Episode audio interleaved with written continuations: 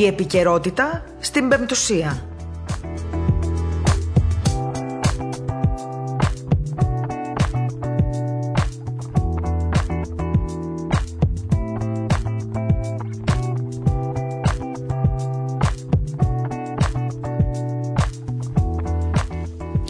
Κυρίες και κύριοι, αγαπητοί ακροατές, ε, καλησπέρα σας. Είναι 5η 4 Μαρτίου, λίγο με 5 λεπτά μετά τις 2. Ε, λίγο, λίγο μετά τις 2. Ε, η εκπομπή επικαιρότητα στο ραδιοφώνο της ε, Πεμπτουσίας είναι και πάλι κοντά σας, όπως και κάθε Πέμπτη, όπως έχουμε πει για το τελευταίο καιρό, μέχρι να, έτσι, να ανασκουμποθούμε καλά-καλά και να ξεκινήσουμε και πάλι την καθημερινή μας επαφή. Το καθημερινό έτσι, ταξίδι με την επικαιρότητα κάθε μέρα στις 2. Προς το παρόν, λοιπόν, θυμίζω ότι με ακούτε, μας ακούτε και μας ε, κάνετε παρείτσα ε, κάθε Πέμπτη στις 2 το μεσημέρι. Ε, θέλω να ευχηθώ καλή υπομονή σε όλους, γιατί μπαίνουμε πάλι, φαίνεται, σε καινούριους ε, δρόμους, καινούργια μονοπάτια και καινούριες δυσκολίες και πειρασμούς, τους οποίους πρέπει να τους αντιμετωπίσουμε και αυτή τη φορά και να τα καταφέρουμε όπως πάντα. Προσπαθούμε τουλάχιστον και τα καταφέρουμε με τη βοήθεια του Θεού. Είδατε ότι σε κόκκινο και βαθύ κόκκινο πλέον όλη η Ελλάδα και από σήμερα ισχύουν άλλα, άλλα μέτρα τα οποία θα πρέπει να ενημερωθούμε, να τα, να, να τα μάθουμε, να ενημερωθούμε για αυτά τα μέτρα πολύ καλά και να τα τηρήσουμε προκειμένου να περάσουμε και αυτό τον πειρασμό. Νέα λοιπόν περιοριστικά μέτρα ισχύουν στη χώρα από τις 6 το πρωί και ως τις 16 του Μάρτη, ε, προκειμένου να περιληφθεί και η καθαρά Δευτέρα από ό,τι φαίνεται μέσα. Ε, σύμφωνα τουλάχιστον με όσα είπε χθες ο Υπουργός ε, Πολιτικής Προστασίας, ο κ. Χαρδαλιάς, τα οποία έχουν ήδη δημοσιευθεί στο φύλλο της εφημερίδας της κυβέρνησης. Η επικράτεια πια χωρίζεται σε δύο ζώνες, δύο επιδημιολογικές ζώνες, στο βαθύ κόκκινο και στο κόκκινο. Πάβει δηλαδή να υπάρχει πια η πρώτη μόνο ζώνη επιτήρησης, το πορτοκαλί χρώμα όπως ε, λέμε μέχρι τώρα. Ξέρετε, απαγόρευση τη κυκλοφορία, τα έχετε μάθει. Στις περιοχές που βρίσκονται στο κόκκινο, η κυκλοφορία δεν θα επιτρέπεται από τις 9 το βράδυ ω τι 5 το πρωί. Στις περιοχές που βρίσκονται στο βαθύ κόκκινο θα αναπροσαρμοστεί και η απαγόρευση κυκλοφορίας, η οποία θα ξεκινά στις 7 αντί στις 6, με μόνες εξαιρέσεις στην Αττική και τη Θεσσαλονίκη, όπου τις καθημερινές η απαγόρευση θα ξεκινά από τις 9 το βράδυ και ως τις 5 το πρωί. Ε, θα πρέπει να τα μελετήσουμε καλά τα μέτρα, αλλά εν πάση περιπτώσει, εγώ να σας πω ότι επειδή όλο αυτό το διάστημα έχουμε περάσει πάνω από έναν χρόνο που αντιμετωπίζουμε αντιμετωπίζουμε αυτή την κατάσταση με όλες τις δυσκολίες και τις ιδιορυθμίες που έχουμε όλοι μας. Ε, είδατε ότι κάποιοι ήταν ε, έτσι λιγότερο προσεκτικοί, κάποιοι άλλοι περισσότερο προσεκτικοί. Η σημασία έχει ότι αυτός ο ιός, όπως και να έχει, είναι επικίνδυνος από ό,τι φαίνεται για την υγεία όλων μας και θα πρέπει να τηρούμε τα μέτρα και όσο γίνεται τουλάχιστον να μην βρισκόμαστε με πολύ κόσμο, να αποφεύγουμε το συνοστισμό και τις ε, μετακινήσεις οι οποίες γίνονται άσκοπα. Πρέπει να πούμε και εμείς ότι έχουμε, και εμείς λειτουργούμε εδώ στον οργανισμό μας, στο Ινστιτούτο, με ειδικές συνθήκες πια, διότι είχαμε αρκετούς συναδέλφους, οι οποίοι δυστυχώς ε, βρέθηκαν θετικοί στον ιό. Και θα θέλαμε κι εσείς να προσευχηθείτε μαζί μας, να ξεπεράσουν τον κίνδυνο και να επιστρέψουν γρήγορα κοντά μας, προκειμένου να ολοκληρώσουμε και να προχωρήσουμε αυτό το έργο που έχουμε ξεκινήσει όλοι μαζί. Είχαμε και εμείς πέντε θύματα, να ξέρετε, εδώ θετικά στον κορονοϊό, δυστυχώς. Ενώ προσέχαμε πάρα πολύ, φορούσαμε μάσκες, ανοιχτά παράθυρα, με ε, το ποσοστό των εργαζομένων που λέει ο νόμος ε, να βρίσκεται στα σπίτια του με τηλεργασία. Βλέπετε όμως ότι όταν ο κόσμος βγαίνει από το σπίτι του, έστω να πάει και μέχρι τη δουλειά, πάντα στο δρόμο του κάτι θα βρεθεί. Λοιπόν, να ευχηθούμε στους αγαπητούς συναδέλφους και συνεργάτες που είναι θετικοί στον κορονοϊό και που μας ακούν αυτή την ώρα να ξεπεράσουν πολύ γρήγορα αυτό τον πειρασμό και να βρεθούν κοντά μας και να συνεχίσουμε αυτό που ξεκινήσαμε με αγάπη. Γιατί νομίζω ότι και εσείς οι ακροατές και οι χρήστες του πρακτορείου της Πεμπτουσίας και γενικότερα του Ινστιτούτου Άγιος Μάξιμο Ογρεκό το περιμένετε. Με χαρά μας στέλνετε μηνύματα και σας ευχαριστούμε πάρα πολύ και για τη συμπαράσταση και για την, ε, έτσι, και το ενδιαφέρον, θα έλεγα, που έχετε για, το, για την τηλεόραση που θα βγει πολύ σύντομα ε, ψηφιακά καταρχήν ε, ε, για να σας δώσει αυτό το πρόγραμμα που ετοιμάζουμε πολύ αγάπη τόσο καιρό. Σήμερα ε, θα φιλοξενήσουμε ε, καταρχήν το Σεβασμένο του Μητροπολίτη Βερίας, Ναούσης και Καμπανίας, τον κύριο Παντελεήμων και μεγάλη ευλογία και τιμή που είναι σήμερα, θα είναι σήμερα κοντά μας στη ραδιοφωνική μας εκπομπή. Ε, τον βλέπουμε και σε μια σειρά ομιλίες ε, που πραγματοποιεί με την ευκαιρία συμπλήρωσης των 200 ετών από την ε, έναρξη της Επανάστασης. Εγώ προσωπικά έτσι, χαίρομαι πολύ που γίνονται αυτές οι, οι, οι ομιλίες, γιατί και αφυπνίζουν και ενημερώνουν και συγκινούν θα έλεγα.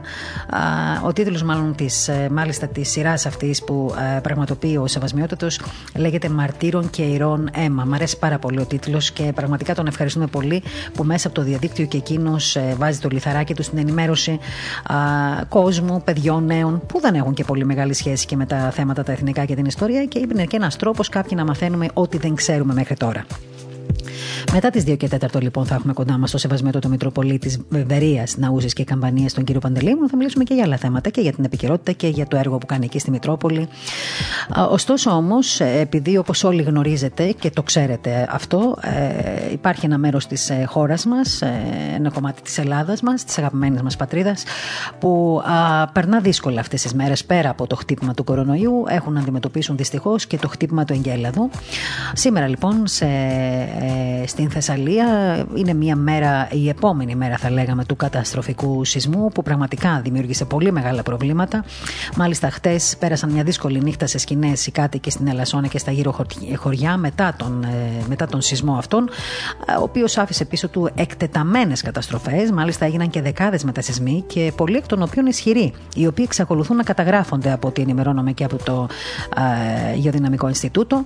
Σπίτια, σχολεία κατέρευσαν, εκκλησίες καταστράφηκαν, Υπάρχουν ζημιές επίσης στο δικό δίκτυο. Ευτυχώς δεν υπήρχαν όμω θύματα ή σοβαρά τραυματίες. Έτσι λοιπόν, από νωρίς το πρωί και κλιμάκι του Υπουργείου Υποδομών σε συνεργασία με τους Δήμους και την Περιφέρεια Θεσσαλίας προχωρούν σε ελέγχους στα κτίρια. Χθες, μάλιστα, συνεκλήθηκε ευρεία σύσκεψη στο Συντονιστικό Επιχειρησιακό Κέντρο που συγκροτήθηκε στο στρατόπεδο Σχοινά στην περιοχή του Τυρνάβου, γιατί και εκεί υπήρχαν πολλές ζημιές. Τώρα, ξενοδοχεία στα Τρίκαλα, Λάρισα ε, μισθώθηκαν από την περιφέρεια Θεσσαλίας για τους ε, κατοίκους που δεν επιθυμούν να διανυκτερεύσουν στις οικίες τους ή φοβούνται ή έχουν κρυθεί ακατάλληλες, όπως καταλαβαίνετε. Ε, σημαντική εικόνα το γεγονός ότι ε, κοντά στους συμμοπαθείς βρέθηκαν από την πρώτη στιγμή οι Μητροπολίτες Ελασσόνο κύριος ε, Χαρίτων και Λαρίσης κύριος ε, Ιερόνιμο, Λαρίσης και Τυρνάβου. Βρέθηκαν κοντά στο Πίμνιο, κοντά στους ανθρώπους που χτυπήθηκαν και από τον σεισμό, προσπαθώντας να βοηθήσουν όσο μπορούν. Και αυτό είναι πάντα, λέω, ότι η Εκκλησία βλέπετε ότι είναι η πρώτη που τρέχει όταν σημαίνουν τέτοια μεγάλα περιστατικά και γεγονότα στις ζωές των πολιτών. Και αυτό είναι επίσης αισιόδοξο μέσα στην αγωνία και τον πόνο και τις δυσκολίες να βλέπουμε τους ανθρώπους, τους εκπροσώπους δηλαδή της Εκκλησίας, πνευματικούς ε, ανθρώπους, πατέρες, ε, ε, να είναι κοντά στον, στον λαό.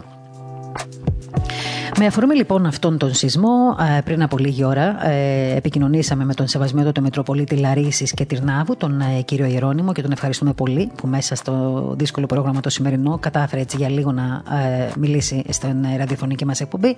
Οπότε θα ήθελα να ακούσουμε αυτή τη συνομιλία που είχαμε μαζί του πριν από λίγο και μας ενημερώνει ο ίδιος για το τι ακριβώς συνέβη στην περιοχή εκεί μετά τον σεισμό. Και αμέσως μετά θα τα πούμε. ακούσουμε λοιπόν τη συνομιλία που είχαμε πριν από λίγο με το Σεβασμιότατο. Σεβασμιότατε την ευχή σας. Σας ευχαριστούμε πολύ που είστε κοντά μας. Και πραγματικά και εμείς προσευχόμαστε για τα προβλήματα που δημιουργήθηκαν στην ε, περιοχή. Τι ακριβώς γίνεται τώρα, πώς είναι τα πράγματα στη Λάρισα; Κοιτάξτε να δείτε. Ε, σήμερα είμαστε πιο ήρεμα. Έχει αραιώσει η μετασυσμική ακολουθία. Κάνει μικροσυσμούς που δεν ε, περιποιούν τόση ανησυχία.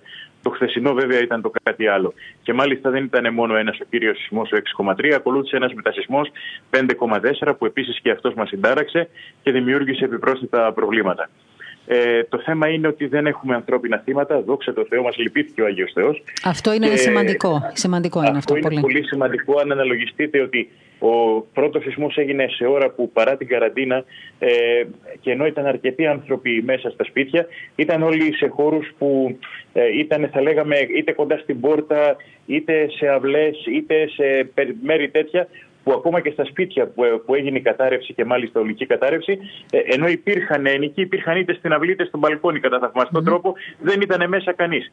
Μόνο μία περίπτωση εγκλωβισμού είχαμε ενός ηλικιωμένου κατάκη του, παραπληγικού, τον οποίο σε μισή ώρα η πυροσβεστική τον απεγκλώβησε. Δηλαδή και η αξία των ανθρώπων μας αποδείχθηκε και δοκιμαστήκαμε και εδώ οι δικοί μας άνθρωποι, οι δικές μας υπηρεσίες με φιλότιμο και με αυτοθυσία εργαζόμενοι μπόρεσαν να ανταποδώσουν έτσι τα μέγιστα και γι' αυτό είμαστε περήφανοι.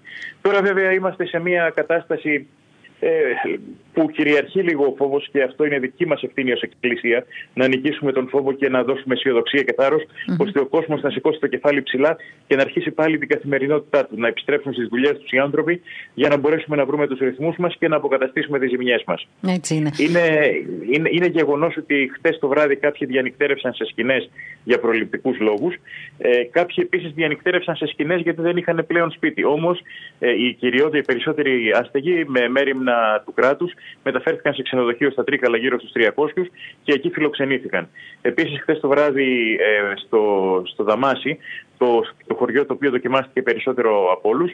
Μοιράστηκε δωρεάν γεύμα από το Δήμο Τυρνάβου και σήμερα Είχε περισσότερες ζημιές εκεί η Σεβασμιότατα, νομίζω. Είχε περισσότερες ζημιές, βεβαίως. Είχε τα περισσότερα σπίτια, ήταν κοντά στο επίκεντρο.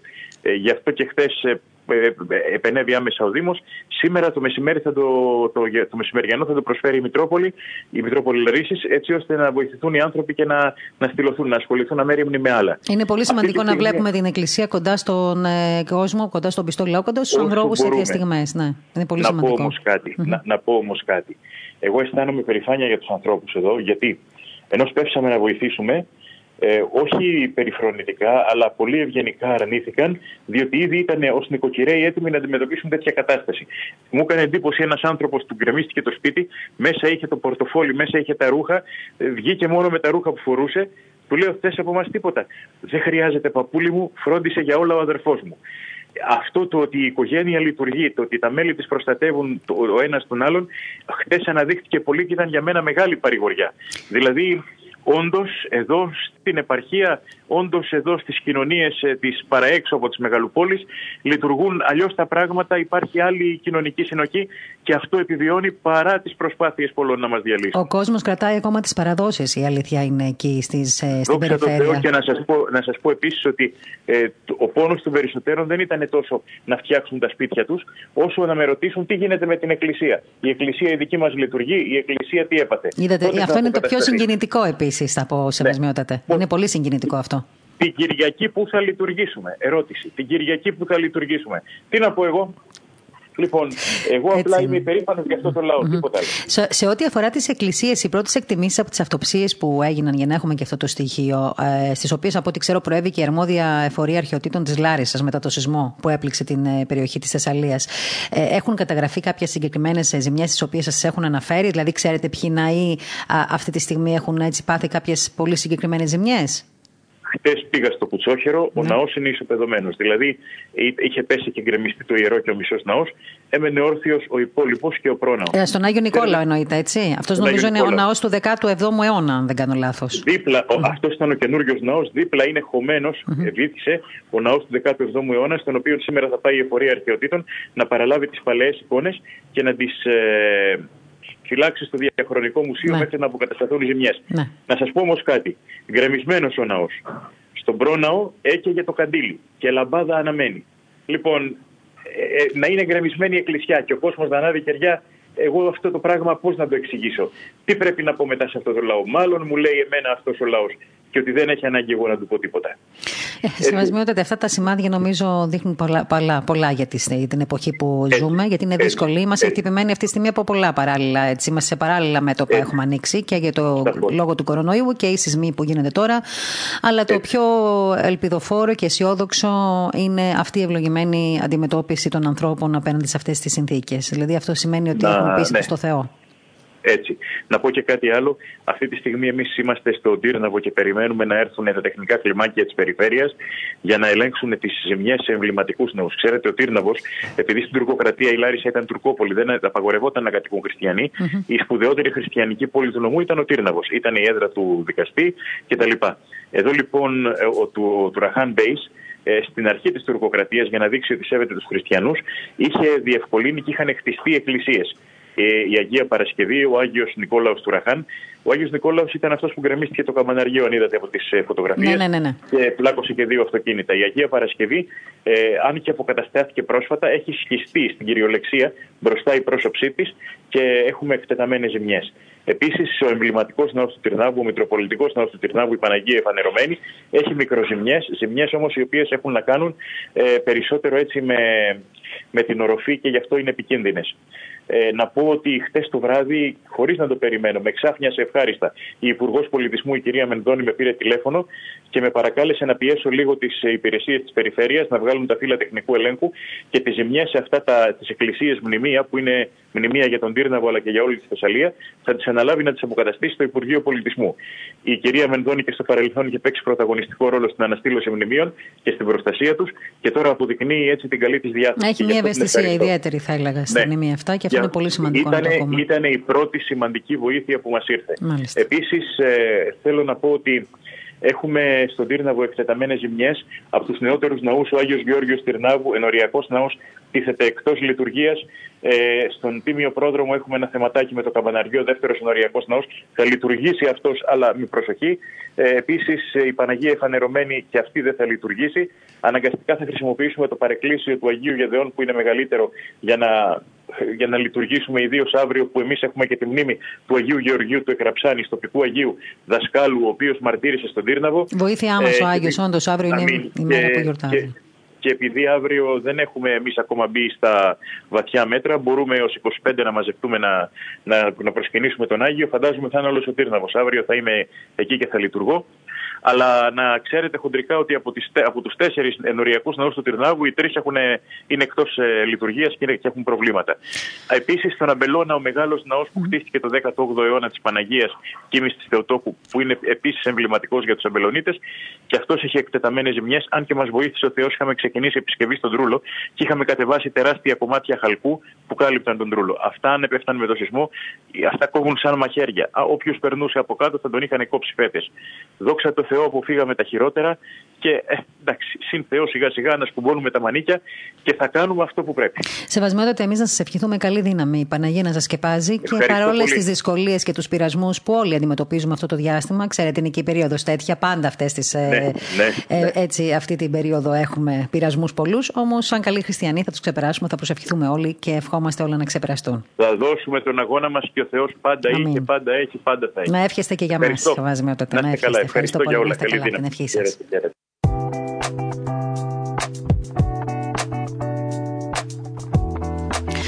Ήταν λοιπόν ο Σεβεσμένο Μητροπολίτης Λαρίσης και Τυρνάβου, ο κύριος Ιερόνιμος, ο οποίος μας ε, ε, μας έκανε την τιμή και βρήκε λίγο χρόνο για να μιλήσει για το μεγάλο θέμα αυτό του σεισμού που ταλανίζει από, την, από χτες την περιοχή της, ε, της, ε, γενικότερα τη Θεσσαλία και την Ελασσόνα και, και τη Λάρισα, τον Τύρναβο, όλες αυτές τις περιοχές εκεί. Και είδατε, υπάρχουν και αρκετές, ακούσατε μάλλον, υπάρχουν αρκετές ζημιές και σε ναού. Α ευχηθούμε και ας προσευχηθούμε όλοι να δώσει δύναμη στους ανθρώπους εκεί ε, να αντιμετωπίσουν και και αυτή την δυσκολία, γιατί βλέπετε τη μία κορονοϊό, στην άλλη σεισμή. Ε, Δυστυχώς τα προβλήματα είναι πολλά. Αλλά μέσα από τις δυσκολίες και τους πειρασμούς μαθαίνουμε, εκπαιδευόμαστε και έτσι προχωράμε παρακάτω. Αυτό νομίζω είναι και ένα δίδαγμα που βγαίνει μέσα από αυτές τις δυσκολίες. Είναι και η περίοδος τώρα τέτοια. Πάντα τέτοια ε, περίοδο νομίζω ότι αντιμετωπίζουμε πολλά προβλήματα. Λοιπόν, όπως σας είπα όμως ε, στην αρχή της εκπομπής μας και προλόγησα, θα συνδεθούμε τώρα με τον Σεβασμένο του Μετροπολίτη Βερία, ε, Ναούσης και Καμπανίας, ε, τον ε, κύριο Παντελήμων, ο οποίος πραγματικά είμαστε πολύ χαρούμενοι που είναι σήμερα κοντά μας. Είναι η πρώτη φορά που θα έχουμε αυτή την επαφή μαζί του στο ραδιόφωνο και ευελπιστούμε να υπάρχει και μια δεύτερη στην τηλεόραση σύντομα όταν τελειώσουν τα προβλήματα με τον κορονοϊό και τους εγκλισμούς. Ξέρετε, είμαστε λίγο, θα το έλεγα, εγώ συγκινούμαι γενικότερα με τα εθνικά θέματα και ο Σεβασμιότατος θα πω ότι με συγκινεί ιδιαίτερα, διότι τώρα τελευταία, ε, ε, ε, όχι επειδή μόνο τώρα παρακολουθώ την, ε, την, ε, τις ομιλίες του και την ε, δράση του ως επιμενάρχη, αλλά τώρα τελευταία ξεκίνησε και μια εκπομπή, μια σειρά θα έλεγα εκπομπών με τίτλο Μαρτύρων και Ηρών Αίμα, όπου ουσιαστικά πραγματοποιεί ομιλίες μέσω της διαδικτυακής πλατφόρμας της Μητροπόλεως του και νομίζω ότι αυτή η ειδικά την εποχή που αντιμετωπίζουμε όλες αυτές τις δυσκολίες και τις κρίσεις, είναι πολύ σημαντικό να ακούμε, ε, να παρακολουθούμε εκπομπές που αφορούν ε, όχι μόνο τα 200 χρόνια από την Επανάσταση, γιατί είναι μια πετειακή σειρά, θα έλεγε κανείς, αλλά να μαθαίνουμε και από αυτές τις εκπομπές πράγματα τα οποία και στοιχεία και ε, καταστάσεις, οποίες πολλές φορές δεν τις γνωρίζουμε ή, τις, ή τα έχουμε ξεχάσει όλα αυτά, όλα αυτά τα χρόνια. Νομίζω ότι με αφορμή αυτό και όχι μόνο, αλλά και την επικαιρότητα, θα ήταν μια πολύ ενδιαφέρουσα κουβέντα που θα έχουμε μαζί του και σας προσκαλώ λοιπόν να μείνετε κοντά μας μέχρι το τέλος της εκπομπής και να μας ακούσετε. Σεβασμιότατε. Ευλογείτε, σας ευχαριστώ πάρα πολύ που είστε κοντά μας σήμερα. Χαίρετε, να είστε καλά. Είστε καλά. Υγιής δυνατός θέλω να πιστεύω καλά, και εύχομαι. Με τη χάρη με τη χάρη του Θεού. Μάλιστα. Ε, σας βρίσκουμε λοιπόν στην ε, Μητρόπολη Βέρειας, εκεί στην περιοχή, την ε, ευλογημένη. Με τις, ε, έχουμε επισκεφτεί πολλές φορές βέβαια την περιοχή σας εκεί και ελπίζουμε σύντομα να το ξανακάνουμε όταν τελειώσουν τα μέτρα και ε, επιστρέψουμε όλοι έτσι, σε μια καθημερινότητα σχεδόν κοντά σε αυτή που είχαμε συνηθίσει να ζούμε. Ε, είπα λοιπόν πριν από λίγο ότι με αφορμή ε, και τα 200 χρόνια από την Επανάσταση εσείς έχετε ξεκινήσει μια σειρά εκπομπών με τίτλο μαρτύρων και ηρώων αίμα. Ε, αίματα μάλλον, συγγνώμη, να πω σωστά τον τίτλο της εκπομπής. Μια εκπομπή που αφυπνίζει θα έλεγα και ενημερώνει το, ε, το, το διαδικτυακό κυρίως κοινό ε, μέσω της Μητροπόλεως. Ποιος ήταν, ε, σεβασμιότατε, ο στόχος όταν ξεκινήσατε αυτή τη σειρά; Γιατί βλέπω ότι το χρησιμοποιείτε πολύ το διαδίκτυο και αυτό είναι αισιόδοξο.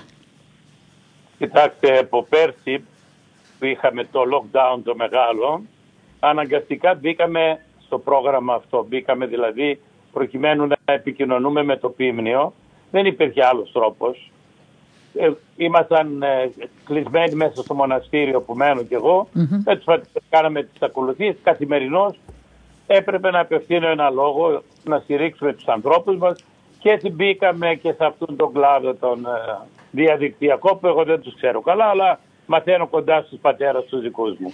Ε, έτσι λοιπόν mm-hmm. και φέτος ναι μέσα στο πρόγραμμα αυτό της Ιεράς Συνόδου που ήταν τόσο ωραίο, τόσο με πολύ μεγάλη ποικιλία προγραμμάτων, συνεδρίων και όλα αυτά, βλέπετε όλα γίνονται διαδικτυακά. Έτσι είναι βέβαια. Και σκέφτηκα και εγώ ότι και η δική μας παρουσία, βέβαια έχουμε και αργότερα μέσα στα Παύλια, έχουμε εκδηλώσεις, ναι. έχουμε όλα αυτά, δηλαδή έχουμε και την Άουσα που είναι το ολοκαύτωμα της Ναούσης, προσφορά των νεομαρτύρων ιδιαίτερα της περιοχής μας την περίοδο εκείνη και σκέφτηκα να καθιερώσω αυτήν την εκπομπή μέσα στο πρόγραμμα της Ιεράς Συνόδου.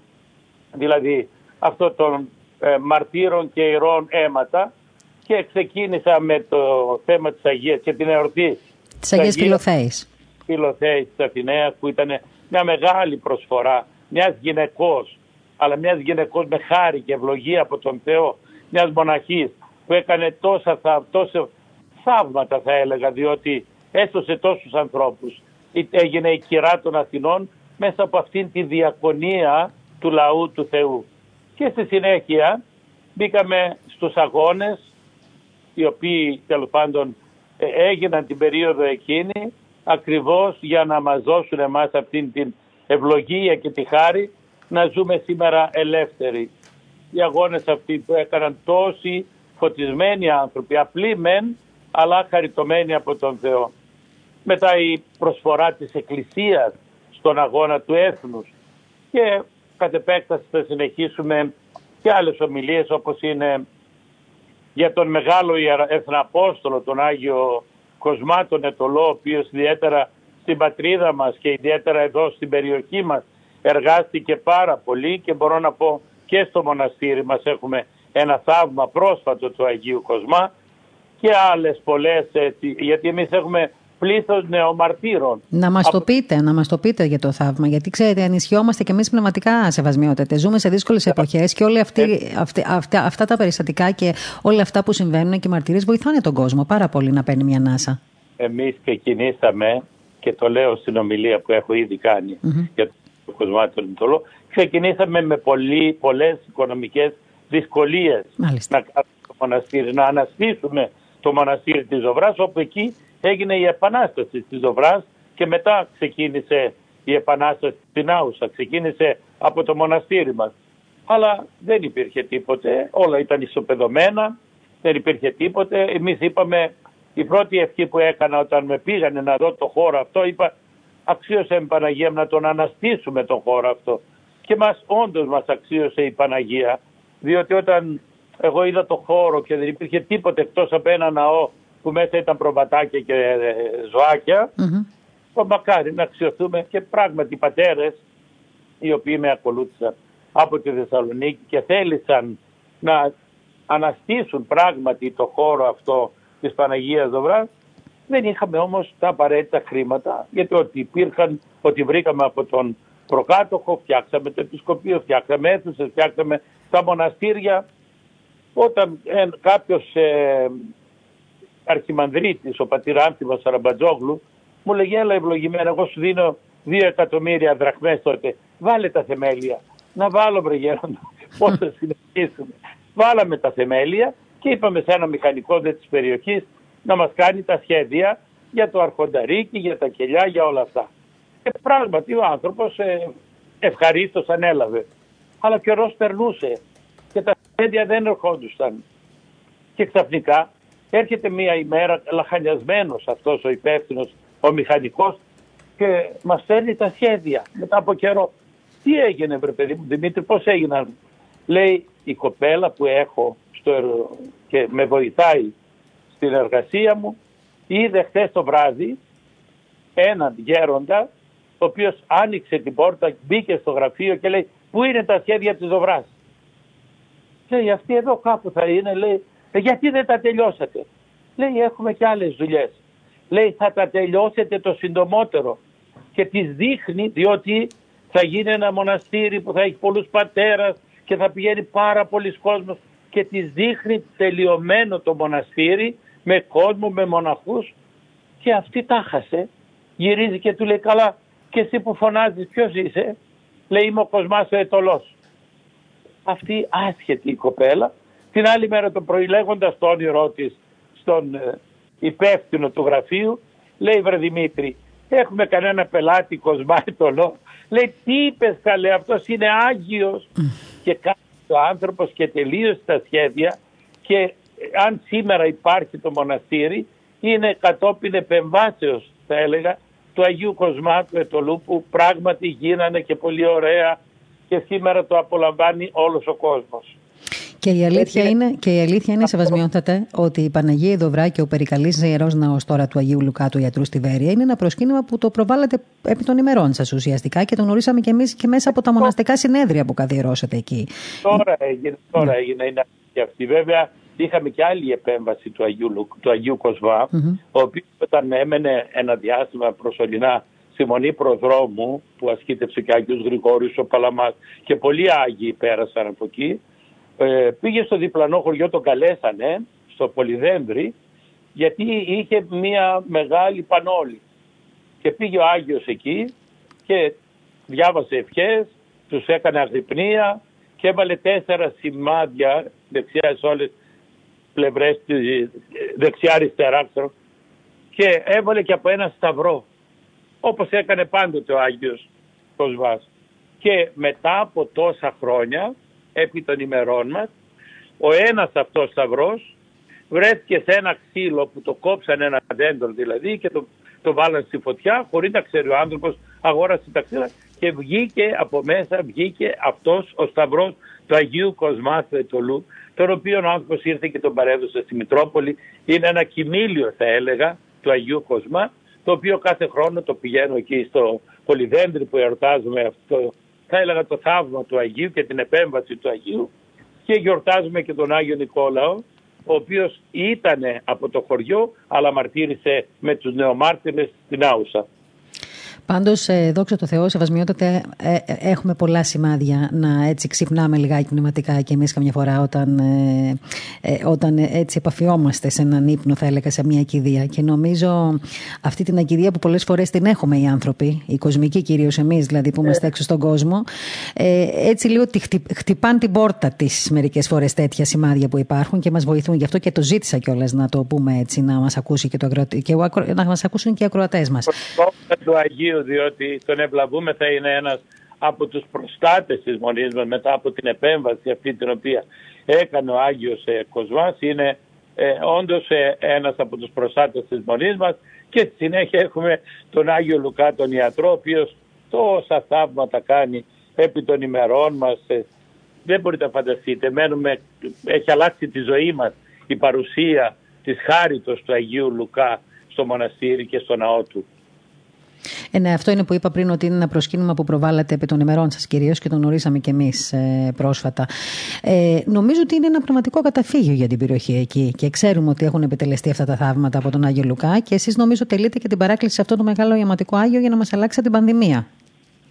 Το βεβαίως, βεβαίως, βεβαίως. Γίνεται κάτι και μεταδίδεται και διαδικτυακά στο μοναστήρι και γίνεται και από τους πατέρες μια προσπάθεια με ομιλίες, με το να λέμε και τα θαύματα του Αγίου, να παίρνει κουράγιο ο κοσμος ότι ο Άγιος είναι ζωντανός και μας φροντίζει, μας αγαπάει, θέλει την υγεία μας και την πνευματική αλλά και τη σωματική. Και αυτό το βλέπουμε και άνθρωποι που δεν το γνωρίζουν, ε, παρουσιάζεται και τους λέει είμαι ο Τάδε. Ποιος είσαι εσύ; Είμαι ο Τάδε. είμαι ο Λουκάς, ο ιατρός, ο αρχιεπίσκοπος από τη Συμφερούπολη και έλα να με δεις τους. Και τους καλεί και έρχονται στο μοναστήρι και ζητούν να προσκυνήσουν τον Άγιο Λουκά. Σεβασμιότατε, στην εποχή αυτή που ζούμε τώρα με αυτές τις δυσκολίες που αντιμετωπίζουμε και ε, ξέρουμε όλοι αυτός ο φόβος πλέον και για τον ιό μας έχει κατασκεπάσει όλους και τις οικογένειές μας και έχει αλλάξει και τις συνήθειές μας. Ε, πιστεύετε ότι αυτή την εποχή περισσότερο από ποτέ οι άνθρωποι έχουν ανάγκη από τέτοιες αφορμές, από τέτοια πνευματικά ξυπνήματα, από τέτοιες αφυπνήσεις; Για όλοι μας ε, ξεχνούμεθα. Μπορεί να είμεθα και στο χώρο της Εκκλησίας και πολλές φορές ε, πολλά πράγματα τα ξεχνάμε, τα αφήνουμε. Και έρχεται ένα ταρακούνημα όπως είναι τώρα ο ιός, όπως είναι ο σεισμός και όλα αυτά τα πράγματα τα οποία μας επαναφέρουν λίγο. Να δούμε λίγο πιο βαθιά, να σκάψουμε στην ψυχή μας, να δούμε τι έχουμε ανάγκη. Γιατί όλα τα άλλα βλέπετε έρχονται και μας ε, θολώνουν το μυαλό και αλλάζουν τον τρόπο και τη ζωή μας και όλα αυτά σήμερα είναι ένα καμπανάκι από το θεο για να μεταρρυθμίσουμε, για να επανέλθουμε να βρούμε τον εαυτό μας, να συνδεθούμε με το Θεό. Αυτή είναι η ανάγκη σήμερα ιδιαίτερα. Έχουμε ξεφύγει, Σεβασμιότατε, πιστεύετε; Έχουμε ξεφύγει πλέον η σημερινή κοινωνία; Πάρα, έχουμε ξεφύγει. Πάρα πολύ, πάρα πολύ. Τι είναι αυτό όμως που μας άφησε έτσι και, ξε, και ελοξοδρομήσαμε τόσο πολύ; Γιατί αυτό είναι μια γενική ομολογία, θα έλεγα, πολύ κόσμο. Όλοι, όλοι δηλαδή αποδεχόμαστε ότι έχουμε ξεφύγει λίγο από το δρόμο. Άρα είναι η, όλη αυτή η τέλος πάντων που έχει πάρει η ζωή μας τέτοια διάσταση που δυστυχώς ξεχνούμε ένα, ενώσε στη χρία. Αυτό το ένα το αφήνουμε και ασχολούμεθα με όλα τα άλλα και όταν ταρακουνωθούμε λίγο, καλό είναι τα επενερχόμεθα βέβαια, αλλά και πάλι βλέπουμε ότι υπάρχει αυτή την απο. Ο Θεός να μας φωτίζει και να μας κατευθύνει τόσο ώστε να βρίσκουμε αυτό που είναι το σωτήριο για την ψυχή μας. Η προσευχή, σεβασμιότατε, ειδικά αυτή την εποχή, ε, η πιο έντονη προσευχή θα έλεγα, πιστεύετε ότι μπορεί έτσι να βοηθήσει τον κόσμο ακόμα περισσότερο να σταθεί σε αυτές τις δυσκολίες; Και μιλάω τώρα και για τον κόσμο που δεν είναι και πολύ πολύ κοντά στην εκκλησία, ίσως και δεν έχει και πνευματική καθοδήγηση. Ε, είναι πιστεύετε έτσι ε, ένας τρόπος να επικοινωνήσουμε τον κόσμο και να μιλήσουμε για προσευχή και να εμπνευστεί από την προσευχή και από τη δύναμη της προσευχής και ίσως η προσευχή ενδεχομένως όλους να μας βοηθήσει περισσότερο να ξεπεράσουμε όλα αυτά που ζούμε. Μακάρι όλοι να καταφεύγαμε εκεί. Καταφεύγουμε σε πολλά άλλα πράγματα που είναι σωτηρία και αυτά, όπως είναι το εμβόλιο, όπως είναι όλα αυτά τα πράγματα, αλλά η προσευχή και η μετάνοια είναι αυτά τα οποία θα μας βοηθήσουν όχι σωματικά και πνευματικά πάνω απ' όλα. Καταλάβατε; Ναι, γιατί πέρα από τη σωματική υγεία είναι και η ψυχική, η πνευματική υγεία. Αυτό είναι. Γιατί αν δεν έχεις πνευματική υγεία δεν μπορεί να αντιμετωπίσεις και μια δύσκολη κατάσταση όπως είναι η ασθένεια. Οποιαδήποτε ασθένεια. Πολύ δε περισσότερο αυτή που με έχει, έχει τρομοκρατήσει όλο τον κόσμο, διότι βλέπετε πεθαίνουν άνθρωποι νέα ηλικία και χωρί να έχουν μια προϊστορία από τέτοια προβλήματα. Και στεκόμεθα όλοι μας. Εγώ σα λέω ειλικρινά, ανοίγω την εφημερίδα, mm-hmm. την κριτική εδώ και φοβάμαι τι θα δω μέσα. Τι θα διαβάσετε. Ανθρώπων που φύγανε ε, το άφησε σβήσε. Μπορεί να το καταλάβουμε. Ε, βλέπετε τον κλήρο. Πόσοι αρχιερείς φύγανε, ναι. πόσοι μοναχοί, πόσες μοναχές. Όλοι οι άνθρωποι της προσευχής.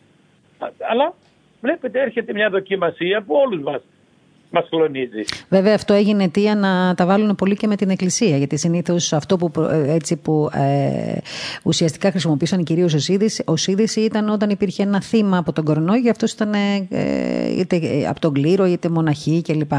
Υπήρξε και η παραπληροφόρηση δυστυχώς τον προηγούμενο καιρό. Και οι μοναχοί και οι κληρικοί και οι ταρχιερεί. Όλοι είμαστε άνθρωποι απέναντι στον κίνδυνο του ιού, έτσι. Ναι. Το βλέπω στον καθένα γιατί να μην έρθει και σε μένα αύριο αυτό το πρόβλημα. Το θέμα είναι πώς θα το αντιμετωπίσω. Έτσι.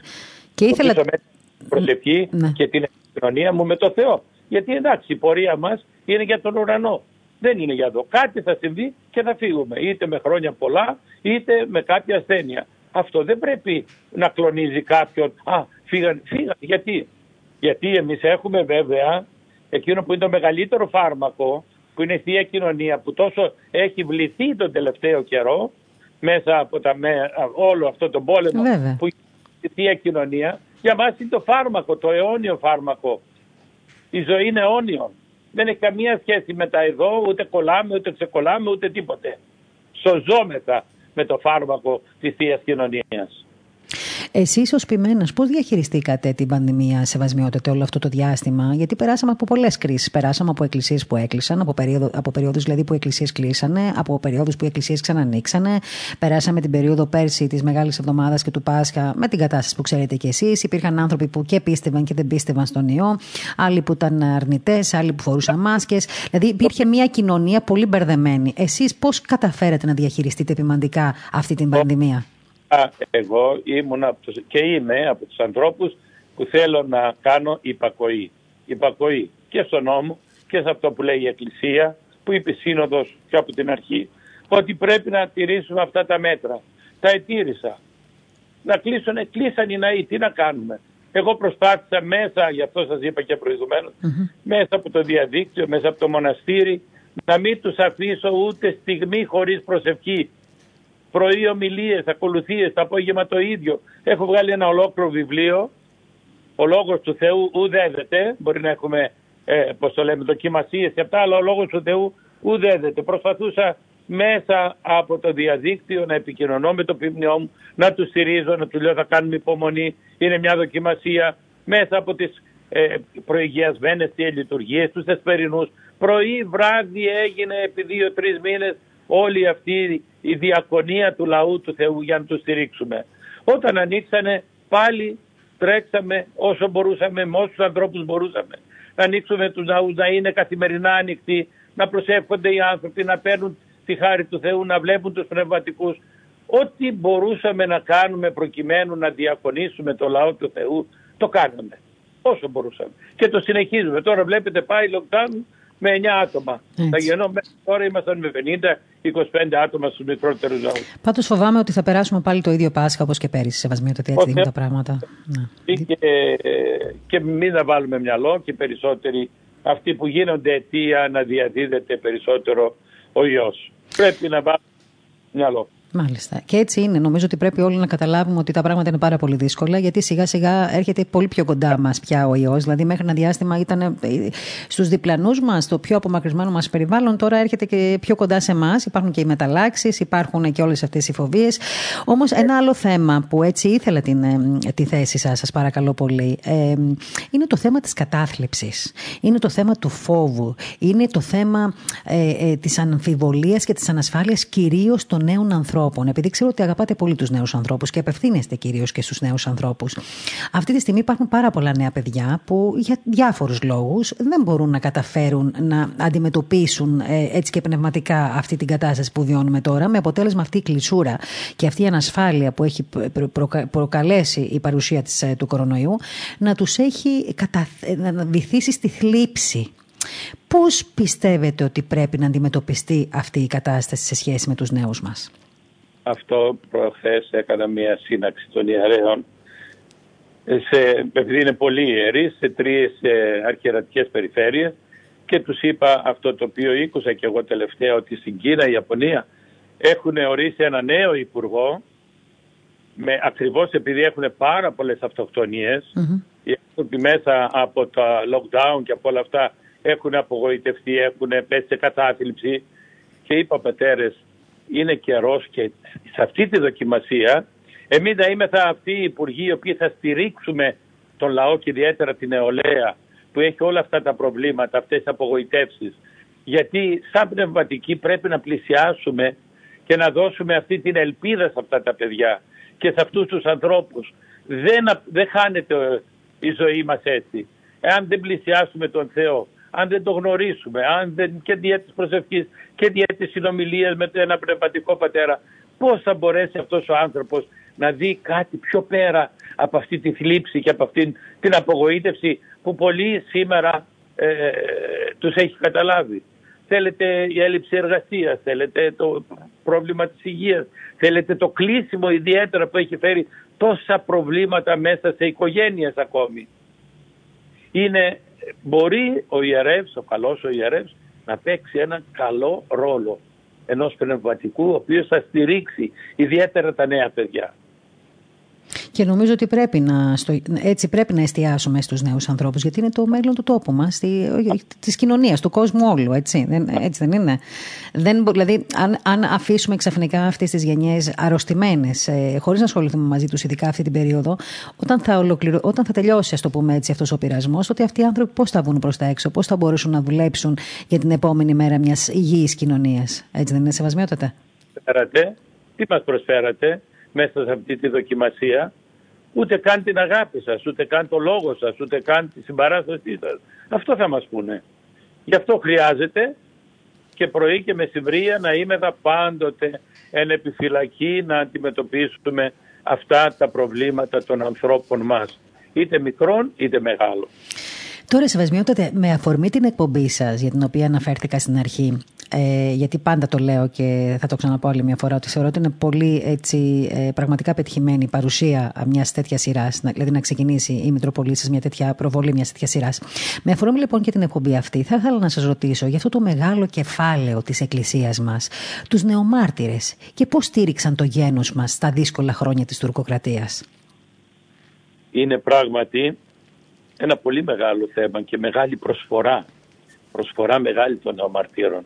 Και το λέω στην ομιλία αυτή που έκανα ιδιαίτερα για τον Μάρτιο, θα ακουστεί μετά από δύο-τρεις εβδομάδες, διότι αυτοί οι άνθρωποι δεν σκέφτηκαν τίποτε, ούτε ζωή. Όταν τα πάντα τάσκιαζε φοβέρα και τα πλάκωνε σκλαβιά. Όταν υπήρχαν όχι μία γενιά, δύο, τρει γενιές, τέσσερις, γεννημένοι μέσα στο σκοτάδι, μέσα στη σκλαβιά όταν δεν μπορούσαν να ξεχωρίσουν ε, τους Έλληνες από τους Τούρκους. Γιατί ζούσαν με αυτούς. Έτσι και οι πατέρες τους και οι παππούδες τους. Επομένως αυτό το ταρακούνημα να γνωρίσουν ποια είναι η πατρίδα τους, ποια είναι, ποιος είναι ο Χριστός, ποια είναι η Εκκλησία, ποια είναι η γλώσσα τους. Αυτό το πέτυχε η Εκκλησία και μάλλον μέσω των νεομαρτύρων το απολαμβάνει και η Εκκλησία. Διότι ήταν μια προσφορά μεγάλη των νεομαρτύρων μέσα σε εκείνα τα χρόνια τα σκοτεινά να υπάρχουν ας πούμε αυτοί οι άνθρωποι που έπαιζαν τη ζωή τους κορώνα γράμμα για τον Χριστό και για την Ελλάδα. Παραδείγματος χάρη ένα παράδειγμα που αναφέρω, ο, ο, ο Άγιος Χριστόδουλος ο Νεομάρτης από τη Χαλκιδική, ο οποίος βρέθηκε στη Θεσσαλονίκη και έμαθε ότι σε ένα καφενείο ε, κάποιος αλλαξοπιστή δικός μας και οι Τούρκοι είχαν χαρά και γλέντια και πράγματα και παράτησε τα πάντα και πήρε ένα σταυρό ξύλινο και πήγε έπεσε μπροστά εκεί, μέσα στους Τούρκους, μπροστά σε αυτόν που αλλαξοπιστούσε τον Έλληνα και του λέει αδερφέ μου, αδερφέ μου πρόσεχε, ο Χριστός μόνο θα μας σώσει. Η ζωή μας αυτή δεν έχει καμία αξία μπροστά στην αιώνια. Και ε, έγινε ένας πανικός και τον πήρανε αυτόν, τον αφήσανε αυτόν που αλλαξοπιστούσε και πήραν αυτόν και τον κρεμάσανε στην πόρτα του ναού mm. της Αγίου Μενά της Θεσσαλονίκης. Και πόσα άλλα τέτοια. Έχουμε εδώ η Νάουσα έχει καμία άλλη πόλη δεν νομίζω να έχει τόσους νεομάρτυρες περίπου 2.000 νεομάρτυρες.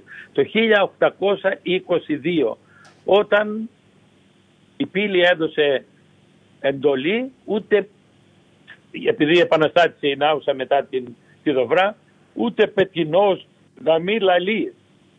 Και έγινε ολοκαύτωμα. Και μάζεψαν όλους τους άντρες από 15 ετών μέχρι 60 στο λεγόμενο κιόσκι και πέρασαν ένας σε ένας για το κοινάγιο από το δικαστήριο και ομολόγησαν την πίστη τους στο Χριστό. Αλλάζει την πίστη σου, όχι. Ποιος είσαι η μοτάδε, τα, τα στοιχεία τα πάντα και κανείς δεν πρόδωσε την πίστη του. Πέρασαν λεβέντες, παλικάρια, και μεταξύ αυτών ήταν ανακριτές και Τούρκοι και Εβραίοι. Και κανένας από τους 1241 ούτε ένας δεν άλλαξε την πίστη του. Βλέπαν τα παλικάρια κάτι του λέγαν τσιμπάντα. Μια, δυο, τρεις φορές σκόβαν τα χέρια, τη μύτη, τη γλώσσα. Κανένας δεν άλλαξε την πίστη του. Ε, αυτή η προσφορά αυτών των ανθρώπων ήταν αυτό που άλλαξε τη ζωή και ξαναβρέθηκαν και ξανα ε, κατοίκησαν την πόλη τους και συνέχισαν τη ζωή τους πάλι με την ίδια ελπίδα να απελευθερωθούν και να έρθουν με, την, με το τμήμα εκείνο της Ελλάδος που που είχε απελευθερωθεί νωρίτερα.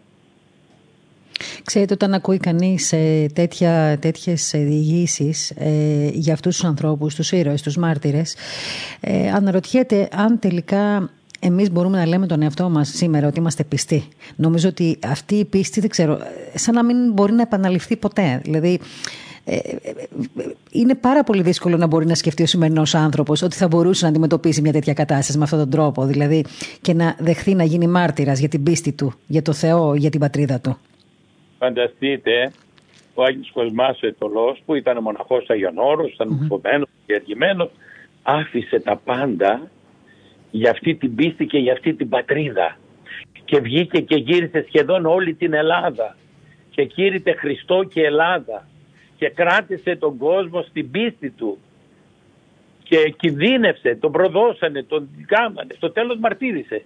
Και ήταν η μεγαλύτερη, θα έλεγαμε, αυτή που έδινε πλέον και την ψυχή του πέρα και τη ζωή του από το μαρτύριο του αίματος και από την ταλαιπωρία που τράβηξε τόσα χρόνια πώς μπορεί αυτή την προσφορά κανείς να την ζυγίσει και να πει σήμερα τι κάνουμε εμείς. Μπροστά σε έναν απλό μοναχό που ήρθε όλη την Ελλάδα που έκτισε 200 και σχολεία για να κρατηθεί η γλώσσα, για να κρατηθεί η πίστη των ανθρώπων. Μεγάλο πράγμα, πάρα πολύ μεγάλο πράγμα. Επειδή αναφερθήκατε πριν και στο Άγιο Όρος, θέλω να πω ότι στο Άγιο Όρος έχετε αφήσει την καρδιά σας, ε, καθώς ζήσατε εκεί κοντά στην μεγάλη μορφή του Γέροντα Γεράσιμου Μικραγιανανίτη. Σας βοήθησε σεβασμιότητα το Άγιο Όρος και το ησυχαστικό αυτό πνεύμα στη μετέπειτα διακονία σας; Ασφαλώς. Όποιος πάει στο Άγιο Όρος και πάει με σκοπό όχι τουριστικό, πάει με σκοπό ευλαβίας, αγάπης. Ε, Ασφαλώς. Εγώ είχα την ευλογία να πάω στην Εδέφη με τον Γέροντα και με την συνοδεία εκεί, τον πνευματικό πατέρα Διονύσου και έτσι ένα μεγάλο μέρος το άφησα εκεί πέρα στο Άγιον Όρος. Από εκεί όμως πήρα δύναμη, πήρα κουράγιο, πήρα ενίσχυση το Γέροντα Γεράσιμο, ο οποίος εκείνος με οδήγησε και στον μοναχισμό και έγινα μεγαλόσχημος. Και έτσι όπου και να πήγα, γιατί εγώ ξεκίνησα την διακονία μου από την Αγγλία, Όπου και να πήγα ήμουν συνδεδεμένος πάντα με το Άγιον Όρος. Και σήμερα ακόμα και ο, μέχρι τέλος της ζωής μου εκεί είναι η απαντοχή μου, εκεί είναι η ελπίδα μου. Από εκεί αντλούμε δύναμη, έχω ένα κελάκι μικρό και πηγαίνω κάθε χρόνο με τους πατέρας για να γεμίζουμε που λέμε πνευματικά τις μπαταρίες μας στο Άγιον Όρος και αυτό βέβαια μου ε, έδωσε κουράγιο και δύναμη για αυτό που κάνω να το κάνω πάντοτε προς δόξαν Θεού και σωτηρία των ανθρώπων. Ε, και αυτό νομίζω είναι και ένα αισιόδοξο μήνυμα από την πλευρά τη δική σας. Δεν το συζητώ. Θέλω όμως να πω το εξής τώρα. Μεγάλο ρώσιμο στην επιμαντική σας πορεία ήταν η έβρεση και επαναφορά των ιερών λειψάνων του Αγίου Δημητρίου στη γενέτρια πόλη του, τα οποία με την ευλογία βεβαίως του μακαριστού Μητροπολίτου τότε Θεσσαλονίκης, Παντελεήμων, αναφέρατε στη Θεσσαλονίκη. Θα μας μιλήσετε για αυτό το γεγονός, Ευασμιότατε. Να σας πω δύο λόγια. Ήταν μια περίοδος σαν και αυτή που ζει τώρα η Λάρισα. Ήταν μετά το μεγάλο σεισμό Γι αυτό που έγινε σας ρωτάω, ναι. στη Θεσσαλονίκη το 1978. Ήμουν πρωτοσύγγελος, αρχιερατικός, για να πω αρχιερατικός στην περίοδο εκείνη και τρέχαμε καθημερινώς με τον Παναγιώτατο από αντίσκηνο σε αντίσκηνο να βοηθούμε τους ανθρώπους και με τρόφιμα και οικονομικά και όλα αυτά. Και ξαφνικά έρχεται μία είδηση, ήρθε ένας δημοσιογράφος και λέει Παναγιώτατε, ε, τα, στο, στην Ακαδημία Αθηνών παρουσίασε ο κύριος Ορλάντος ε, ότι ευρέθησαν τα λείψανα του Αγίου Δημητρίου στο Σαν Λορέντο ή Κάμπο. Καταλαβαίνετε τώρα μέσα σε εκείνη την δυσκολία που ζούσαμε, δεν είχε δωμάτιο, δεν είχε ακόμη και το επισκοπείο, είχε γεμίσει ρηγματώσεις. Τα γραφεία μας τα κατεβάσαμε στο υπόγειο, πάντου ήταν... Τι να κάνουμε, ε, εν τω μεταξύ ήταν και πολύ κουρασμένος ο δεσπότης, μου λέει να πάω εγώ σε να κατέβω στην Αθήνα δύο-τρει μέρες να τελειώσω, τελειώσω κάτι δουλειές, να δω τους δικούς μου και εσύ ξεκουράσου, μου λέει. Αφού ήκουσα εγώ όμως αυτό και λέω αυτό το διάστημα που θα ξεκουραστώ, αντί να ξεκουραστώ εδώ, θα πάω να δω πού είναι αυτά τα λείψανα του Αγίου Δημητρίου στην Ιταλία. Και επειδή είχα συνδεθεί προηγουμένως, γιατί συνέπεσε τον Ιούλιο, αυτό έγινε τον, τον Ιούλιο του 78, να φέρουμε και τα λείψανα του Οσίου Δαβίδ. Και πήγα εγώ και τα έφερα από το Μιλάνο. Πήρα στο Μιλάνο με τον άνθρωπο που μας είχε βοηθήσει τότε Μου λέει ελάτε εδώ και εμείς θα πάμε, θα βρούμε που είναι αυτό το Σαν Λορέντζο. Πήγαμε, το βρήκαμε, συνεδέθη με τον επίσκοπο και με τον ιερέα και φεύγοντας από εκεί αφού προσκυνήσαμε τα λείψανε και ξαναγηθήκαμε μου έδωσε ο προϊστάμενος ένα τεμάχιο λιψάνου για ευλογία προσωπική δική μου. Mm-hmm. Ε, γύρισα εγώ, το, πήγα στον Παναγιώτο το οποίο συγκινήθηκε, γονάτισε, έκλαιγε ο άνθρωπος. Με έστειλε στον Υπουργό Βορρή Ελλάδος που ήταν ένας ευλαβές, ο κύριος Μάρτης, να προσκυνήσει το λείψανο και έτσι το πήρανε και εφημερίδες και όλα αυτά. Μετά μου λέει πας να τα ζητήσεις επίσημα τα λείψανα γιατί εγώ τότε πήγα σαν προσκυνητής προσωπικά ο ίδιος. Να μου δώσει ένα γράμμα και βεβαίως θα πάω με εντολή δική σας. Πράγματι μου δώσει το γράμμα, ξαναπήγα στον άνθρωπο αυτό που ήταν εμπορικός ακόλουθος εκεί στο Μιλάνο και μου έδωσε το αυτοκίνητό του, δύο υπαλλήλους του και πάμε πλέον επίσημα στον επίσκοπο να το αναφέρω την, το αίτημα του Μητροπολίτου και του λαού του Θεού που ήταν πλέον μένανε στους δρόμους, μένανε στα πάρκα μέσα ο κόσμος ακόμη και θέλαμε την, είδαμε την πνευματική παρουσία του Αγίου που μας έσωσε από το σεισμό αλλά μάθαμε τώρα για τη σωματική παρουσία του και ζητούμε και τα λείψανά του. Ο άνθρωπος αυτός πολύ καλός επίσκοπος και καλός με την έννοια ήταν ο μοναδικός που είχε ασχοληθεί με τα λείψανα του Αγίου Δημητρίου σε μια διατριβή που είχε κάνει ως φοιτητής θεολογίας. Μου λέει χαρά μου να είμαι εγώ που θα αποδώσω τον Άγιο στην πατρίδα του. Πήγαμε στο Σαν Λορέντζο, γιατί αυτό ήταν στο Φάνο. Mm-hmm. Πήγαμε στο Σαν Λορέντζο, το αναφέραμε. Ήρθε όλο, όλη η μικρή πόλη βέβαια, μαζεύτηκαν οι πάντες εκεί σε έναν ναό, το Αβαΐο που λέγεται εκεί του. Και με παρουσίασαν. Είπα το έτοιμά μας, είπα το καθέκαστα και άρχισαν οι ερωτήσεις. Πού ήσασταν τόσα, τόσους αιώνες, οχτώ αιώνες. Δεν το ξέραμε. Ο παπάς ε, ταράχτηκε. Με είδε ξανά, σου λέει ήρθε να με πάρεις και όλα τα λίψανα. εγώ του είπα είμαι τώρα είμαι σταλμένος από τον επίσκοπο και από το λαό του Θεού. Μου είπανε ακουσόμεθα σου και πάλι. Συγκλονιστική μαρτυρία. Μήνα, ορίστε. Συγκλονιστική μαρτυρία. Ναι, έμεινα επί ένα μήνα στο Μιλάνο. Πήγαινα, ερχόμουν, πήγαινα, ερχόμουν με υποσχέσεις, με παρακλήσεις, με, με, με όλα αυτά. Κατάλαβα ότι κάτι θα μας δώσουν. Κάτι θα μας δώσουν. Και μου τηλεφωνεί και ο Παναγιώτατος και μου λέει είμαι στη σύνοδο να πάρω άδεια να έρθω κι εγώ. Λέω Παναγιώτα ελάτε είμαι θα προς το τέλος πιστεύω ότι κάτι θα πάρουμε. Πράγματι ήρθε ο Δεσπότης, τον παρέλαβα και πήγαμε, κατεβαίναμε να πάμε, επειδή ήταν πολύ, 500 χιλιόμετρα από Μιλάνο στο Σαν Λορέντο. Κατεβαίναμε να πάμε και μου λέει σε βλέπω εύχαρη σήμερα, το, επιτρέψτε μου αυτό το όνειρο. Ναι. Και του λέω είμαι χαρούμενος γιατί πιστεύω θα μας δώσουν την Αγία Κάρα. Πού το ξέρεις μου λέει. Λέω Παναγιώτα το, το βράδυ είδα στον ύπνο μου ότι ήμουν στο Αβαΐο μέσα στο ναό και έψαχνα να βρω την κάρα του Αγίου. Τη βρήκα. Την έβαλα σε ένα δίσκο και γύρω γύρω λέω έβαλα κόκκινα δημητριάτικα. Και του ερμήνευσα και όλες. Λέω η μαμά μου έλεγε το κόκκινο είναι γρήγορο. Γέλασε. Λέω γρήγορο είναι θα μας δώσουν την. Με κοίταξε έτσι. Λέει τώρα αυτός τι λέει. Πράγματι πήγαμε, είδαμε τον δεσπότη, που μαζεύτηκε με πολύ χαρά ο επίσκοπος και πάλι είπαμε τα ίδια, αναφέραμε το αίτημά μας και απεσύρθη στο διπλανό δωμάτιο γραφείο εκεί με τον ιερέα του χωρί της πόλεως και με τον πρωτοσύγγελό του. Ακούσαμε έτσι έντονη μια συζήτηση και βγήκαν έξω και του λένε Παναγιώτατε αποφασίσαμε σε πρώτη φάση θα σας δώσουμε την κάρα του Αγίου μέσα σε μία μέρα, την άλλη μέρα την παραλάβαμε. Δόξα τω Θεώ. Και μετά από ένα χρόνο θα πάρετε τα υπόλοιπα λείψανα αφού εμείς κρατήσουμε ως ευλογία κάποια λείψανα, ένα σπόντιλο, ένα τέλος πάντων 5-6 έτσι λιθανάκια και την παλιά λιψανοθήκη και τα άλλα θα σας τα δώσουμε. Και πράγματι, αντί για ένα χρόνο που δεν ήταν έτοιμοι, πήγαμε σε δύο χρόνια, πήγαμε το 80. Πήγαμε, τα είχαν έτοιμα, παραλάβαμε μια λιψανοθήκη απλή έτσι ξύλινη, με τα λείψανα του Αγίου και τα μεταφέραμε πλέον στη Θεσσαλονίκη. Η ευλογία του λαού και έτσι είναι πάντα ζωντανή η παρουσία του, μυροβλίζει ο Άγιος, θαύματα τα οποία εγώ τα έζησα προσωπικά όταν ήμουν εκεί ε, πρωτοσύγγελος. Ναι, σας παρακαλώ να, μας πει, να μοιραστείτε μαζί μας έτσι ένα θαύμα για ενίσχυση του κόσμου. Αυτό θα σας το πω. Ήταν η μέρα της εορτής του Αγίου μετά από δύο-τρία χρόνια. Ήταν τότε πρόεδρος της Δημοκρατίας ο κύριος Ατζετάκης.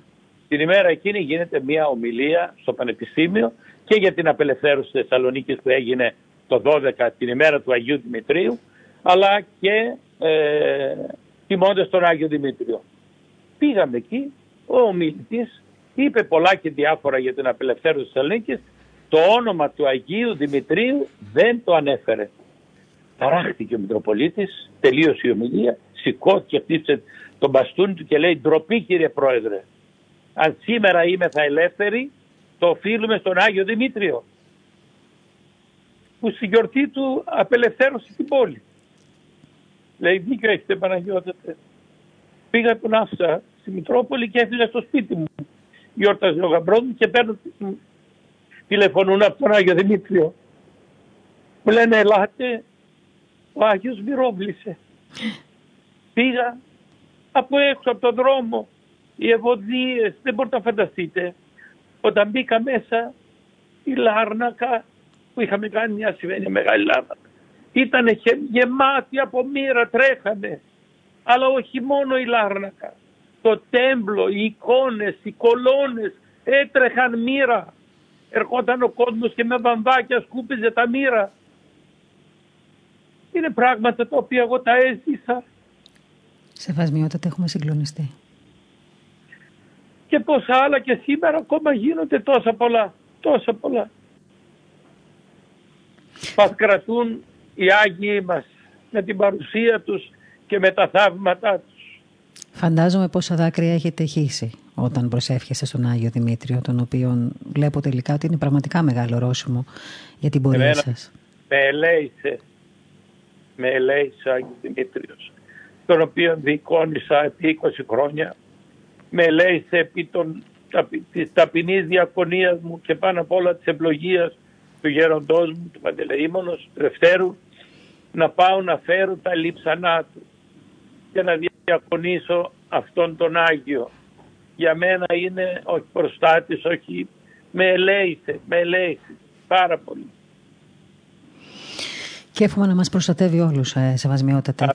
Και εσάς και εμάς. Και πραγματικά δεν ξέρω πώς να σας ευχαριστήσω για όλα όσα μοιραστήκατε σήμερα μαζί μας. Ειλικρινά δεν ξέρω πώς... Ήταν μεγάλη ευλογία για όλο τον κόσμο.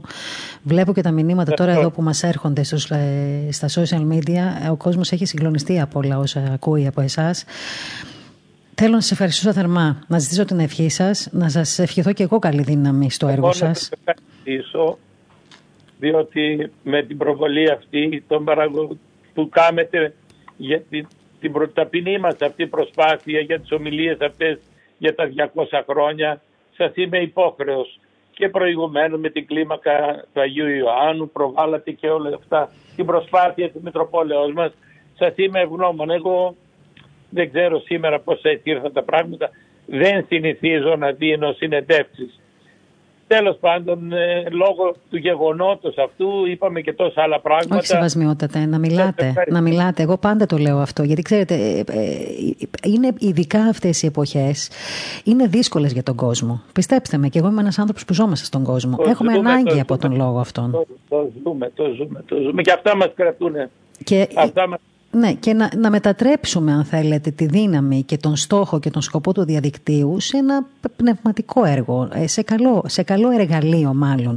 Διότι ε, δίνεται η δυνατότητα. Ένα Θεού είναι και αυτό, ένα Ακριβώς, Θεού, δίνεται. το οποίο σήμερα η Εκκλησία το χρησιμοποιεί γιατί θα ήμασταν μουγγί όλοι. Όχι, αυτό είναι πολύ σημαντικό που λέτε και αυτό πρέπει να το καταλάβουμε όλοι μας, ακόμα και οι πιο παραδοσιακοί άνθρωποι. Ε, γιατί υπάρχουν άνθρωποι πούμε, που δεν αγαπούν ιδιαίτερα το διαδίκτυο. Και όμως όλη αυτή την εποχή, τώρα να πάρουμε ένα τελευταίο παράδειγμα, με την πανδημία που ζούμε. Πώς έφτασε ο λόγος του Θεού σε όλα τα μήκη και τα πλάτη του κόσμου, από το Αγίο ε, από τις Μητροπόλεις, ε, από το λόγο των ιεραρχών, των μοναχών. Δηλαδή, αυτά μας κρατούν σεβασμιότατε τώρα. Το πρώτο lockdown που πρωί βράδυ κάναμε τις ακολουθίες στο μοναστήρι και είχα ομιλίες και εδώ ξέρετε ότι παίρναμε από την Αμερική, από την Αυστραλία, από την Ιρλανδία, από την Ευρώπη γράμματα και mail ανθρώπων που ευχαριστούσαν για αυτή την παρουσία της Εκκλησίας και για την παρηγοριά που λαμβάνανε. Βλέπετε ένα μέσο το οποίο όταν το αξιοποιούμε σωστά και για το καλό πόσο ευεργετικό είναι. είναι. Μπορεί εγώ να φωνάζω πολλές φορές τα παιδιά και να λέω προσέξτε, διότι όλα αυτά τα μέσα έχουν και την καλή πλευρά έχουν και την άσχημη. Εντάξει, αλλά η κοινωνία μας γενικά το έχει. κάνουμε για το καλό, α το κάνουμε προδόξαν Θεού, αλλά και να ωφεληθούμε όταν πρέπει να ωφεληθούμε. Ναι, ο, ο λόγος, ο, ο, το θέμα είναι να ξέρουμε να χρησιμοποιήσουμε Ε, σωστά το ε. διαδίκτυο. Ας προσπαθήσουμε λοιπόν όλοι μας όσο μπορούμε με τη βοήθεια του Θεού να το κάνουμε αυτό το έργο και εσείς πιο πολύ από εμάς γιατί από εσάς κρεμόμαστε, έτσι Ναι. πνευματικά από εσάς κρεμό- κρεμόμαστε. Ε, και εγώ θέλω να σας ευχαριστήσω και προσωπικά και για άλλο λόγο γιατί και μια πρόσφατη κουβέντα που κάναμε παλαιότερα ε, νωρίτε- ενώ πριν από την εκπομπή αυτή ε, θέλω να πω στους, ε, στους ακροατές μας ότι με την έναρξη και της ε, τηλεόρασης της Πεμπτουσίας θα φιλοξενήσουμε τη σειρά των εκπομπών σας. Μας δώσατε αυτή την ευλογία οπότε θα δείξουμε ακόμα περισσότερο το έργο της Μητροπόλεως σας μέσα και από την πλατφόρμα τη δική μας να φτάσει σε όλα τα μήκη και τα πλάτη του Ευχαριστώ πάρα κόσμου. πολύ. Και σας ευχαριστώ και γι' αυτό Σεβασμιότητα, είναι μεγάλη ευλογία. Ευχαριστώ, να είστε καλά. Την ευχή σας να... Ο Θεός μαζί σας. Όταν Αν προσεύχεστε είπα να κάτι, μας έχετε και εμάς το κομποσκίνη Να σας. με συγχωρέσετε αν είπα κάτι το οποίο δεν έπρεπε να πω. Όχι, όχι. Μας γαλινέψατε, μας αφυπνήσατε, μας ξυπνήσατε πραγματικά. Αυτό θέλω να πω. Σας ευχαριστώ πολύ. Καλή δύναμη, την ευχή σας. Ήταν λοιπόν μια, έτσι θα έλεγα, συγκλονιστική έτσι, συνομιλία που είχαμε σήμερα με το Σεβασμένο Μητροπολίτη Βερίας Ναούση και Καμπανίας, κύριο Παντελεήμων. Ε, εμείς θαυμάζουμε το, το έργο του, όπως θαυμάζουμε και το... Ξέρετε, όταν θαυμάζουμε το έργο και αναπαυόμαστε με ανθρώπους και ειδικά και με τους ιεράρχες που χτυπιούνται ανελαίητα κατά διαστήματα, ειδικά αυτή την εποχή είδατε πόσα έχουν συμβεί, θέλω να το λέμε. Γιατί οι άνθρωποι που έχουν λόγο πρέπει να ακούγονται. Εγώ προσωπικά και επιτρέψτε με να το πω αυτό αγαπητοί ακροατές, δεν συμφωνώ πάντα με την σιωπή. Ειδικά αυτή την εποχή υπάρχουν άνθρωποι που δεν μπορούν να βγουν από τα σπίτια τους και που έχουν ανάγκη να ακούσουν αυτόν τον λόγο. Δεν μπορούν καν να ανοίξουν την πόρτα τους από το φόβο τους, λόγω υγείας, λόγω πανδημίας. Υπάρχουν άνθρωποι που είναι μόνοι τους, δεν έχουν συντροφιά και αυτοί, αυτά τα λόγια τα πνευματικά φτάνουν στην καρδιά τους και τους κρατούν συντροφιά και τους στηρίζουν πνευματικά και τους δίνουν και ένα λόγο να ζουν, να περιμένουν και την επόμενη μέρα. Ε, ευχαριστούμε λοιπόν όλοι μας και πιστεύω και εσείς και βλέπω τα μηνύματα που παίρνουμε για τον Σεβασμιότατο. Ε, χαίρομαι πάρα πολύ που είχε αυτή την ανταπόκριση σήμερα και σήμερα η εκπομπή μας. Ε, θα, δώσουμε, θα ανανεώσουμε το ραντεβού μας την επόμενη Πέμπτη, για την επόμενη Πέμπτη. Να προσεύχεστε και για μας όλοι και εσείς, ε, γιατί και εμείς έχουμε ανάγκη από τις προσευχές σας, διότι όπως σας είπα και στην αρχή, δυστυχώς και εμείς εδώ στο Ινστιτούτο μας είχαμε κρούσματα ε, επιβεβαιωμένα ε, του κορονοϊού, δηλαδή πέντε συνάδελφοι αυτή τη στιγμή δυστυχώς βρίσκονται ε, θετικοί στον κορονοϊό και όλοι οι υπόλοιποι είναι σε καραντίνα. Άρα οι συνθήκες ε, κάτω από τις οποίες αυτή τη στιγμή εργαζόμαστε είναι ιδιαίτε- ιδιαίτερα ε, δύσκολες και, αλλά προσπαθούμε να μείνουμε κοντά σας και να μην απέχουμε όλο αυτό το διάστημα από το έργο που κάνουμε. Ε, σύντομα θα μπορέσω να σας ενημερώσω και για την ημερομηνία έναρξης της τηλεόρασης ε, γιατί εκεί νομίζω πλέον θα κουμπώσει, θα το πω έτσι, δημοσιογραφικά και όλο αυτό το έργο που κάνει και η Πεμπτουσία όλα αυτά τα χρόνια και το Διεθνές Πρακτορείο Ορθοδοξία με την δισογραφία που προβάλλει και το ραδιόφωνο της Πεμπτουσίας και το διακόνημα ε, και όλο, ε, όλο αυτό το έργο του Ινστιτούτου Άγιος Μάξιμος ο Γρεκός. Σας ευχαριστώ όλους που ήσασταν σήμερα κοντά μας αυτή την Πέμπτη. Μια ιδιαίτερη ημέρα και για μένα, μιας και οι περισσότεροι από τους συνεργάτες μου δεν βρίσκονται εδώ και τους ευχαριστώ και πραγματικά παρακαλώ για αυτούς να γίνουν σύντομα καλά.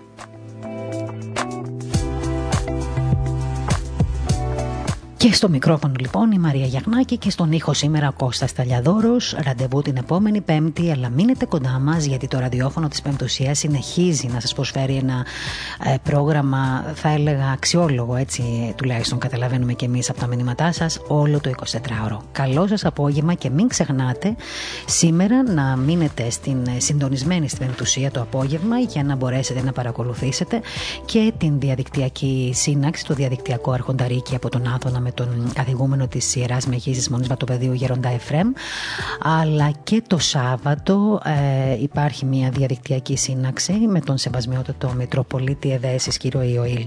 Μην τις χάνετε αυτές τις συνάξεις, μπαίνετε και στις Μητροπόλεις, όλες οι Μητροπόλεις κάνουν έργο αυτό τον καιρό, ιδιαίτερα μέσω του διαδικτύου ε, λόγω της πανδημίας. Προσπαθήστε να συντονίζεστε με όποιο... Ε, με όποια πηγή εκπέμπει πνευματικό έργο. Σας ευχαριστώ πολύ που ήσασταν κοντά μας σήμερα. Καλό και ευλογημένο απόγευμα.